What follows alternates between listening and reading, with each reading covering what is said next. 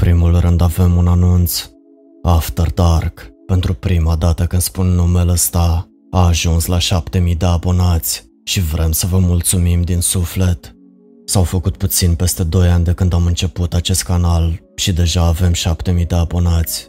Acest lucru nu era posibil fără voi, toți cei care ați ascultat poveștile, care ne-ați dat like-uri și ne-ați lăsat comentarii să ne motivați să mergem mai departe. Și pentru asta vă mulțumim din suflet. Pălăria jos pentru tine, prietene. Astăzi, cu această ocazie specială, venim cu o poveste legendară care a făcut furor pe NoSleep.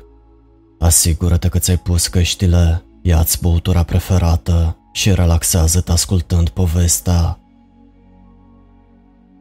Un glonț în cap, împușcă mă întâmplă, țintind ușor în jos. Vreau ca glonțul să parcurgă cea mai scurtă distanță posibilă prin creierul meu, înainte de a-mi lovi hipocampul. Dacă sunt norocos, senzația împușcăturii care îmi va străpunge craniul va dura doar câteva decenii. Oricât de îngrozitor ar suna, îmi vei face o mare favoare. Moarte prin împușcare în cap, cât mai curând posibil, este mult mai bună decât alternativa. Calvarul meu a început acum 10.000 de ani, la ora 10:15, în această dimineață.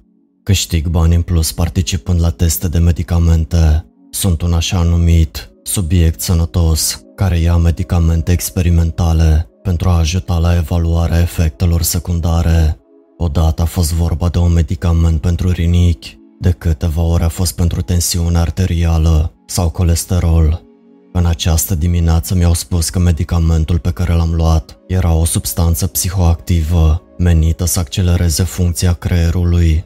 Niciunul dintre medicamentele pe care le testasem până acum nu mi-au făcut vreodată ceva în sens recreațional. Cu alte cuvinte, niciunul dintre medicamentele pe care le-am testat nu m-au muiat sau altceva. Poate că a fost vorba întotdeauna de placebo, dar nimic din ce am testat nu m-a afectat deloc. Medicamentul de astăzi a fost diferit, rahatul ăsta a funcționat. Mi-au dat o pastilă la 10:15 și mi-au spus să stau în sala de așteptare până când mă vor chema pentru niște teste. Doar vreo 30 de minute, mi-a spus asistentul de cercetare. M-am trântit pe canapeaua din sala de așteptare și am citit câteva articole dintr-un exemplar din Psychology Today care stătea pe măsuța de cafea. Nu mă chemase înapoi când am terminat revista, așa că am luat un ziar US News și l-am citit de la un capăt la altul. Apoi am citit o revistă veche, Scientific American. De ce le-a luat atât de mult timp? Mi-am întors încet capul să mă uit la ceasul de pe perete. Era doar 10:23 dimineața. Citisem toate cele 3 reviste în 8 minute. Îmi amintesc că m-am gândit că va fi o zi lungă. Am avut dreptate. În sala de așteptare era un mic raft cu câteva cărți cu coperți uzate. Când m-am ridicat pentru a merge la raftul cu cărți, am simțit că picioarele mele abia dacă mai funcționau. Nu că ar fi fost slabe, erau doar lente. Mi-a luat un minut întreg doar ca să mă ridic de pe canapea și încă un minut să fac 2 pași până la bibliotecă.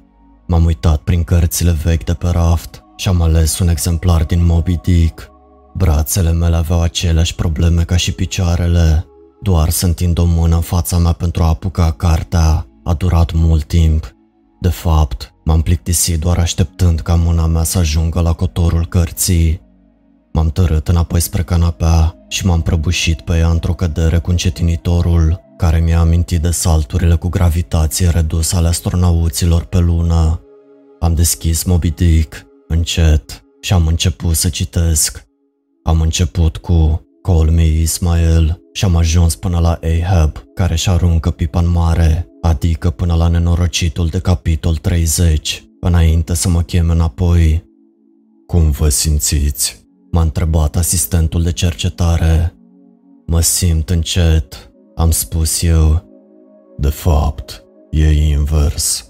Totul pare lent pentru că tu ești atât de rapid. Dar picioarele mele... Brațele mele se mișcă cu încetinitorul. Corpul tău pare că se mișcă încet deoarece creierul tău este foarte rapid. Creierul tău funcționează de 10 sau 20 de ori mai repede decât în mod normal. Gândești și percepi realitatea într-un ritm accelerat, dar corpul tău este încă constrâns de legile biomecanicii. Sincer, te miști mult mai repede decât o persoană normală, dar creierul tău funcționează atât de repede acum, încât chiar și mersul tău rapid ți se pare foarte lent. M-am gândit la căderea mea cu încetinitorul pe canapeaua din sala de așteptare. Chiar dacă mușchii mei ar fi încetinit, corpul meu tot ar fi reacționat la gravitație în același mod, dar în sala de așteptare chiar am căzut cu încetinitorul. Mușchii lenți nu puteau explica de ce gravitația părea mai slabă. Creierul meu mergea cu viteza 10 în loc de 1.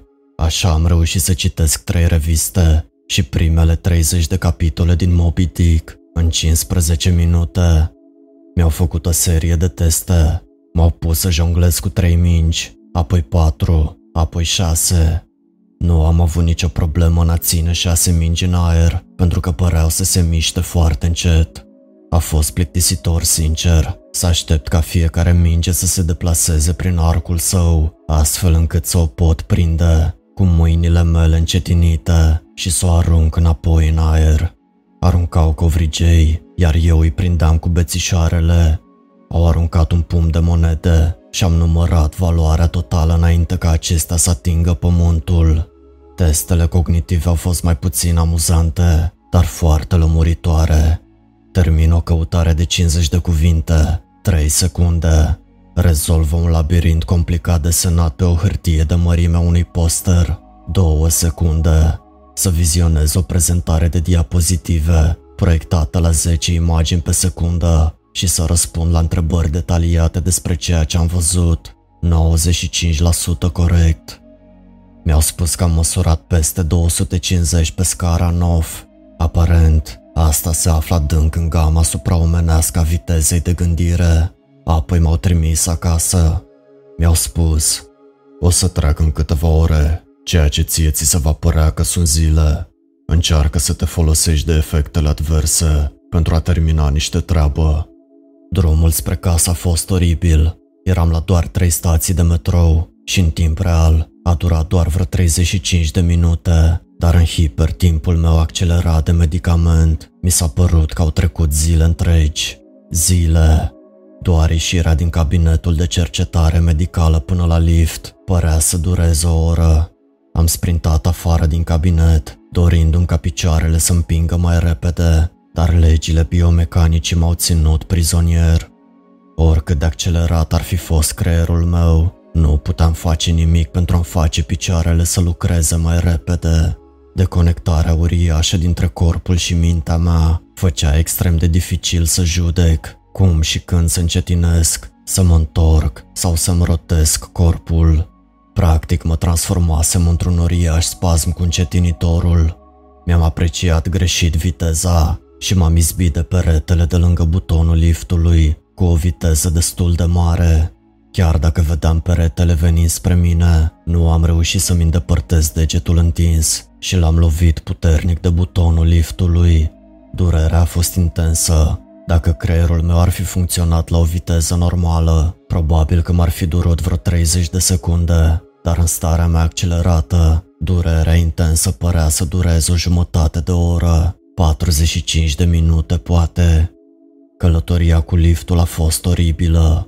Mi s-a părut că am petrecut 4 sau 5 ore doar coborând 7 etaje, fără nimic de privit în afară de interiorul cabinei de lift. Am alergat până la stația de metrou. Trebuie să recunosc, partea asta a fost aproape amuzantă, chiar dacă corpul meu se mișca cu o viteză ce mi s-a părut mie super lentă. Puteam totuși să aleg cu grijă cum și unde să-mi așez picioarele, să-mi leg în brațele.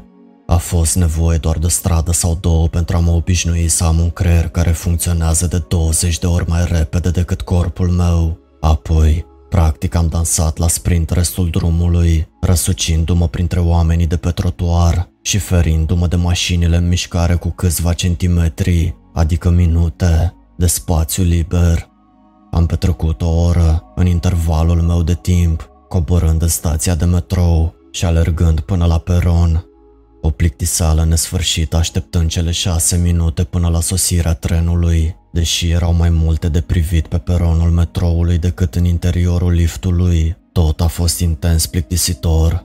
Ar fi trebuit să fur acel exemplar din Moby Dick. Metroul a intrat în stație cu încetinitorul. Scârțitul în mod normal ascuțit al frânelor sale a fost schimbat de mintea mea de mare viteză într-un ton lung și grav, ca un solo monoton de tubă. Nu era doar scârțitul metroului care era cu 3 octave mai jos decât în mod normal. Toate sunetele erau încetinite, până aproape de a fi inaudibile. Vocile dispăruseră, deplasate sub frecvența de prag a auzului meu. Am reușit totuși să aud un bebeluș țipând în vagonul metroului. Țipetele lui au fost încetinite pentru a suna ca niște cântece de balenă. Sunetele ascuțite, precum claxoanele mașinilor și camioanele care treceau peste gropi, erau zgomote joase, tulburi ca un tunet îndepărtat. Înapoi la birourile de cercetare. Încă puteam să aud și să comunic cu personalul, dar acum comunicarea verbală cu oricine ar fi fost imposibilă. Efectele medicamentului încă se intensificau. Am petrecut ceea ce mi s-a părut a fi zile întregi în nenorocitul ăla de tren. Zile, ascultând cântecul de balen al copilului care țipa și solo-ul de tub al frânelor, în timp ce vocile obișnuite erau schimbate în frecvență, în afara intervalului meu sonor. Mirosurile nu păreau să fie afectate. Niciodată nu am devenit imun la mirosul corporal, la duhoarea frânelor trenului și la amestecul de mirosuri care se împrăștiau prin vagonul metroului. În cele din urmă, m-am dus la apartamentul meu, să trec cu viteză maximă prin ușa mea deschisă și să intru în holul din față. A fost ca o alunecare relaxantă pe un râu lent. Cel puțin aveam lucruri pe care puteam să le fac acolo. Am luat cartea pe care o citeam, 100 de ani de singurătate, și am terminat-o, în ciuda faptului că am întors paginile atât de repede, încât am rupt multe dintre ele. Mi s-a părut că cea mai mare parte din timpul petrecut pentru a termina cartea a fost pentru a întoarce paginile și nu cititul efectiv. Trecuseră 3 minute de când ajunsesem acasă. Am încercat să navighez pe internet. Doamne, în zilele noastre calculatoarele au nevoie de mult timp pentru a porni, dar era prea frustrant de lent. Ore, aparent, pentru a încărca fiecare pagină nouă și o fracțiune de secundă pentru a o citi. 100 de articole în newsfeed-ul meu de știri și doar 3 minute pentru a le termina. M-am scufundat în teancul de cărți pe care încă nu le-am citit și am mai terminat 2. Mai trecuseră încă 4 minute. M-am hotărât să încerc să dorm pentru a elimina efectele rămase ale medicamentului. Din nefericire, orice parte a minții mele responsabilă de percepție, partea care a fost accelerată la hiperviteză de către medicament, nu este aceeași cu partea care guvernează somnul. În ciuda faptului că am fost tras pentru ceea ce am perceput ca fiind zile întregi, creierul meu încă mai credea că este ora 13:25. Nu era pregătit pentru somn. Cu toate acestea, am încercat să adorm. M-am îndreptat spre dormitor, o derivă lentă de 45 de minute prin apartamentul meu și m-am aruncat în pat, căzând leneș ca o pană pe saltea. Am închis ochii și am zăcut acolo ore și ore, 10 minute din timpul realității, înainte de a renunța. Somnul nu venea. Mă confruntam cu ceea ce avea să mi se pară că vor fi zile, sau poate chiar săptămâni, în care voi fi prins într-o închisoare cu încetinitorul, așa că am luat un Ambien. Pentru cei ce nu știți, Ambien este un somnifer. Senzația pastilei și a stropului de apă cu care am înghițit-o, alunecându-mi pe gât, a fost dezgustătoare. O umflătură care îmi bloca respirația, mișcându-se ca un melc pe esofagul meu. Am citit o carte, trecuseră 10 minute. Am citit o alta, 18 minute de când luasem somniferul. Am aruncat cartea în cealaltă parte a camerei, dezgustat de situația mea. Cartea a făcut o piruetă și s-a învârtit încet prin aer, ca o frunză în vânt. A lovit peretele cu un zgomot lung și slab. singurul sunet pe care l-auzisem în ceea ce mi s-a părut că au fost ore întregi. Apoi a plutit în derivă pe podea ca un papuc care se scufunda într-o piscină. Forța gravitației nu se schimbase de când luasem pastila. Legile fizice erau aceleași. Era doar percepția mea asupra timpului care devenise nebună. Asta însemna că puteam folosi viteza cu care păreau să cadă lucrurile ca modalitate de a compara efectele medicamentului, bazându-mă pe cât timp i-a luat cărții să cadă pe podea. Am estimat că efectele medicamentului încă se intensificau. Am citit o revistă, am deschis televizorul, am văzut clar fiecare cadru, ca și cum aș fi urmărit un slideshow. Frustrant. Am oprit televizorul, am mai citit puțin. Primele două cărți ale lui Churchill, o istorie a popoarelor vorbitoare de limbă engleză, nu este chiar o lectură ușoară. Sincer, am urât-o, dar având în vedere orele de plictiseală care ar fi fost implicate, să mă duc să iau o altă carte de pe raftul meu, era mai bine să stau pe canapea și să citesc Churchill, sau cel puțin, mai puțin rău. Trecuseră acum 35 de minute de când luasem somniferul. M-am întins pe canapea și am închis ochii. Timpul a trecut. Am inhalat, un proces care dura ore întregi. Timpul a trecut. Am expirat timp de mai multe ore. Somnul nu venea. Aveam nevoie de un nou plan.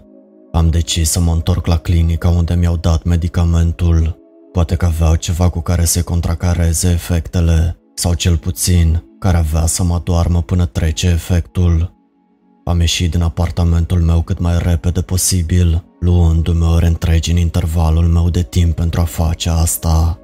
Nici măcar nu m-am deranjat să încui ușa, ar fi durat prea mult.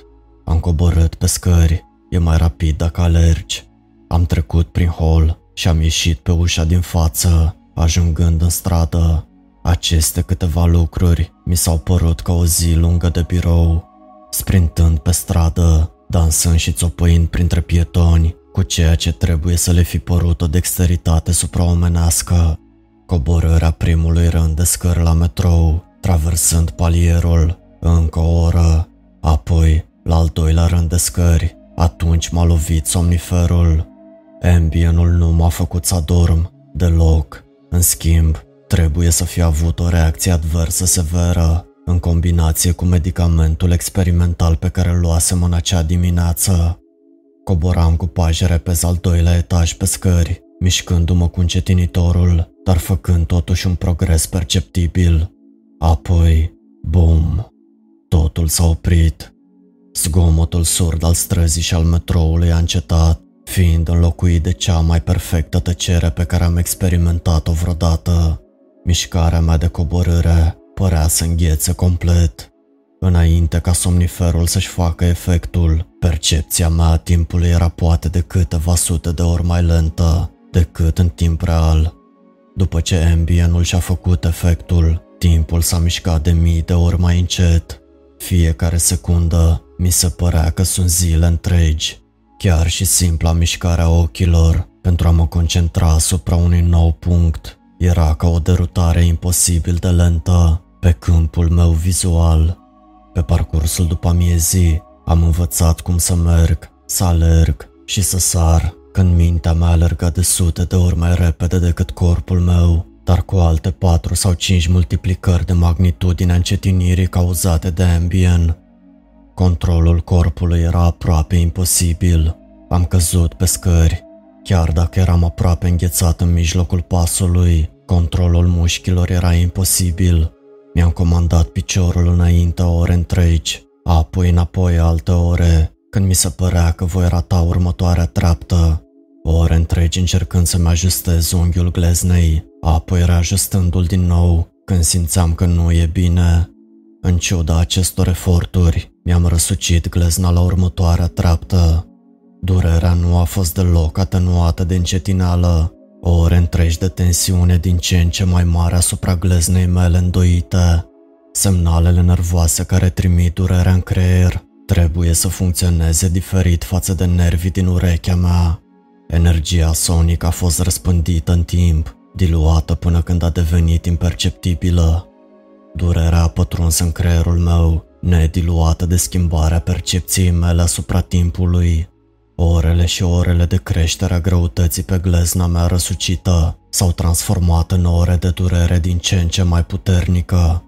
M-am aruncat în față, mintea mea de mare viteză fiind complet incapabilă să-mi controleze corpul de mică viteză. Am plutit în derivă în jos, zile întregi, reușind să-mi rotesc trunchiul suficient de mult pentru a nu-mi lovi capul de pământ. În cele din urmă, am aterizat pe umărul drept. La început, impactul nici măcar nu a fost perceptibil. Apoi, am simțit o ușoară presiune în umărul meu în momentul în care acesta a intrat în contact cu solul. Presiunea a crescut, aducând dureri din ce în ce mai mari, timp de ore întregi. În cele din urmă, umărul meu a cedat, ieșind din orbită cu o smucitură nesfârșită și bolnăvicioasă. M-am oprit câteva zile mai târziu, prăbușit pe jos, uitându-mă la tavan. Durerea din umărul meu țipa încă cu intensitatea unei răni proaspete și violente. Am avut destul timp să mă gândesc în timpul acelei căderi. Dacă fiecare secundă mi se părea ca niște zile, atunci fiecare minut din lumea reală era ca niște ani. Chiar dacă medicamentul ar fi dispărut din organismul meu, în următoarele 2 sau 3 ore, acest coșmar ar fi părut să dureze secole. În momentul în care am ajuns la pământ, aveam un plan. Aș fi ajuns cumva pe peron și m-aș fi aruncat în fața unui tren. M-am răsucit pe mâini și genunchi. Zile în care umărul meu dislocat plângea de durere. Mi-am apreciat greșit rotația și m-am rostogolit pe spate. Am încercat din nou, prăbușindu-mă pe față, în timp ce încercam să-mi dau seama cum să controlez un corp care se mișca mai încet decât crește iarba. Săptămânile de efort au fost în cele din urmă răsplătite cu succes. M-am stabilizat pe mâini și genunchi. Dacă doar să mă pun în 4 labe era atât de dificil, m-am gândit că mersul pe jos sau alergatul erau complet scoase din ecuație, așa că m-am târât. M-am târât prin tunelul de metrou. Privirile stupide de pe fețele mulțimii mi-au rămas în minte săptămâni întregi. M-am târât pe sub turnichet și m-am urcat pe scara rulantă. Scara rulantă a împrăștiat mulțimea de la ora de vârf pe peron, cu aceeași viteză cu care un ghețar împrăștie gheață în mare. Am privit spre peronul aglomerat, în timpul interminabilei mele coborâri. Monitorul metrourilor spunea că următorul tren nu va sosi decât peste 20 de minute. 20 de minute era ca un an pentru mine. Ar fi trebuit să petrec un an pe peronul metroului, așteptând să mor. M-am târât de pe scara rulantă, îndurând zile întregi de expresii stupide pe fețele oamenilor. M-am târât câțiva metri până la o bancă și m-am ghemuit lângă ea, încercând să găsesc o poziție care să-mi diminueze durerea din umăr. Problema mea cu timpul s-a înrăutățit, imposibil de rău. Încetinirea masivă pe scări era doar începutul interacțiunii dintre medicamentul experimental și Ambien. M-a lovit pe deplin în timp ce eram ghemuit lângă bancă. Au urmat ani de întuneric. Sunetele dispăruseră deja, iar odată cu clipitul meu, dispăruse și vederea. Tot ceea ce exista era durerea provocată de căderea mea. Mintea mea hiperaccelerată nu a pierdut timpul să compenseze lipsa de simțuri. Vocile mi-au vorbit, mi-au cântat în limbi care nu au existat niciodată. Modele, chipuri și culori au apărut și au dispărut în ochii minții mele. Mi-am amintit întreaga mea viață și mi-am imaginat că trăiesc alta. Am uitat engleza, am căzut într-o disperare profundă, am vorbit cu Dumnezeu, mi-am imaginat un nou univers și l-am adus la viață cu gândurile mele. Apoi am făcut totul din nou și din nou și din nou. Ochii mei s-au deschis cu o lentoare de neimaginat, o strălucire slabă, săptămâni, o fantă de lumină, alte săptămâni. O priveliște îngustă a peronului de metrou, Gleznele oamenilor de lângă mine și o reclamă pe peretele opus. Mi-am scos telefonul din buzunar, un proiect care se întindea pe zeci de ani. Cum aș putea să explic plictiseala? Durerea de umăr nu e nimic în comparație cu plictiseala. Fiecare gând pe care îl pot gândi, l-am gândit deja de sute de ori. Priveliștea gleznelor și a reclamelor nu se schimbă niciodată. Niciodată. Plictiseala este atât de intensă, încât este tangibilă, ca un obiect solid de metal și piatră înfipt în craniul meu. Care sunt opțiunile mele? Dacă mă târăsc și cad pe șine fără ca un tren care se apropie să mă strivească, nu voi muri. Voi simți și mai multă durere din cauza căzăturii de la 1,5 metri, dar cel mai probabil voi fi salvat de vreun binefăcător de pe peron și voi fi incapabil să acționez atunci când trenul va sosi în sfârșit. Suferința mea în acest scenariu va fi nesfârșită, așa că aștept trenul ca să mă pot arunca sub el. Când în sfârșit mă va lovi, voi experimenta durerea de a fi sfâșiat în bucăți timp de secole, până când, în cele din urmă, lumina vieții îmi va părăsi creierul și experiența mea se va sfârși. Am trăit sute de vieți la picioarele acestei bănci. Sunt mult mai bătrân în spirit decât orice om care a trăit vreodată. Cea mai mare parte a experienței mele de viață a fost un instantaneu de durere pe podeaua unui peron de metrou, cu o priveliște neschimbată de glezne și reclame. Această postare este planul meu B, speranța mea. Mi-am petrecut vieți întregi tastând și postând acest mesaj, în speranța că cineva îl va citi și se va convinge că suferința mea trebuie să ia sfârșit. Cineva de pe această platformă, chiar acum. Cineva care îl va găsi pe omul încolăcit sub bancă, omul care s-a târât pe scara rulantă și îl va ucide cât mai repede posibil. Un glonț se întâmplă.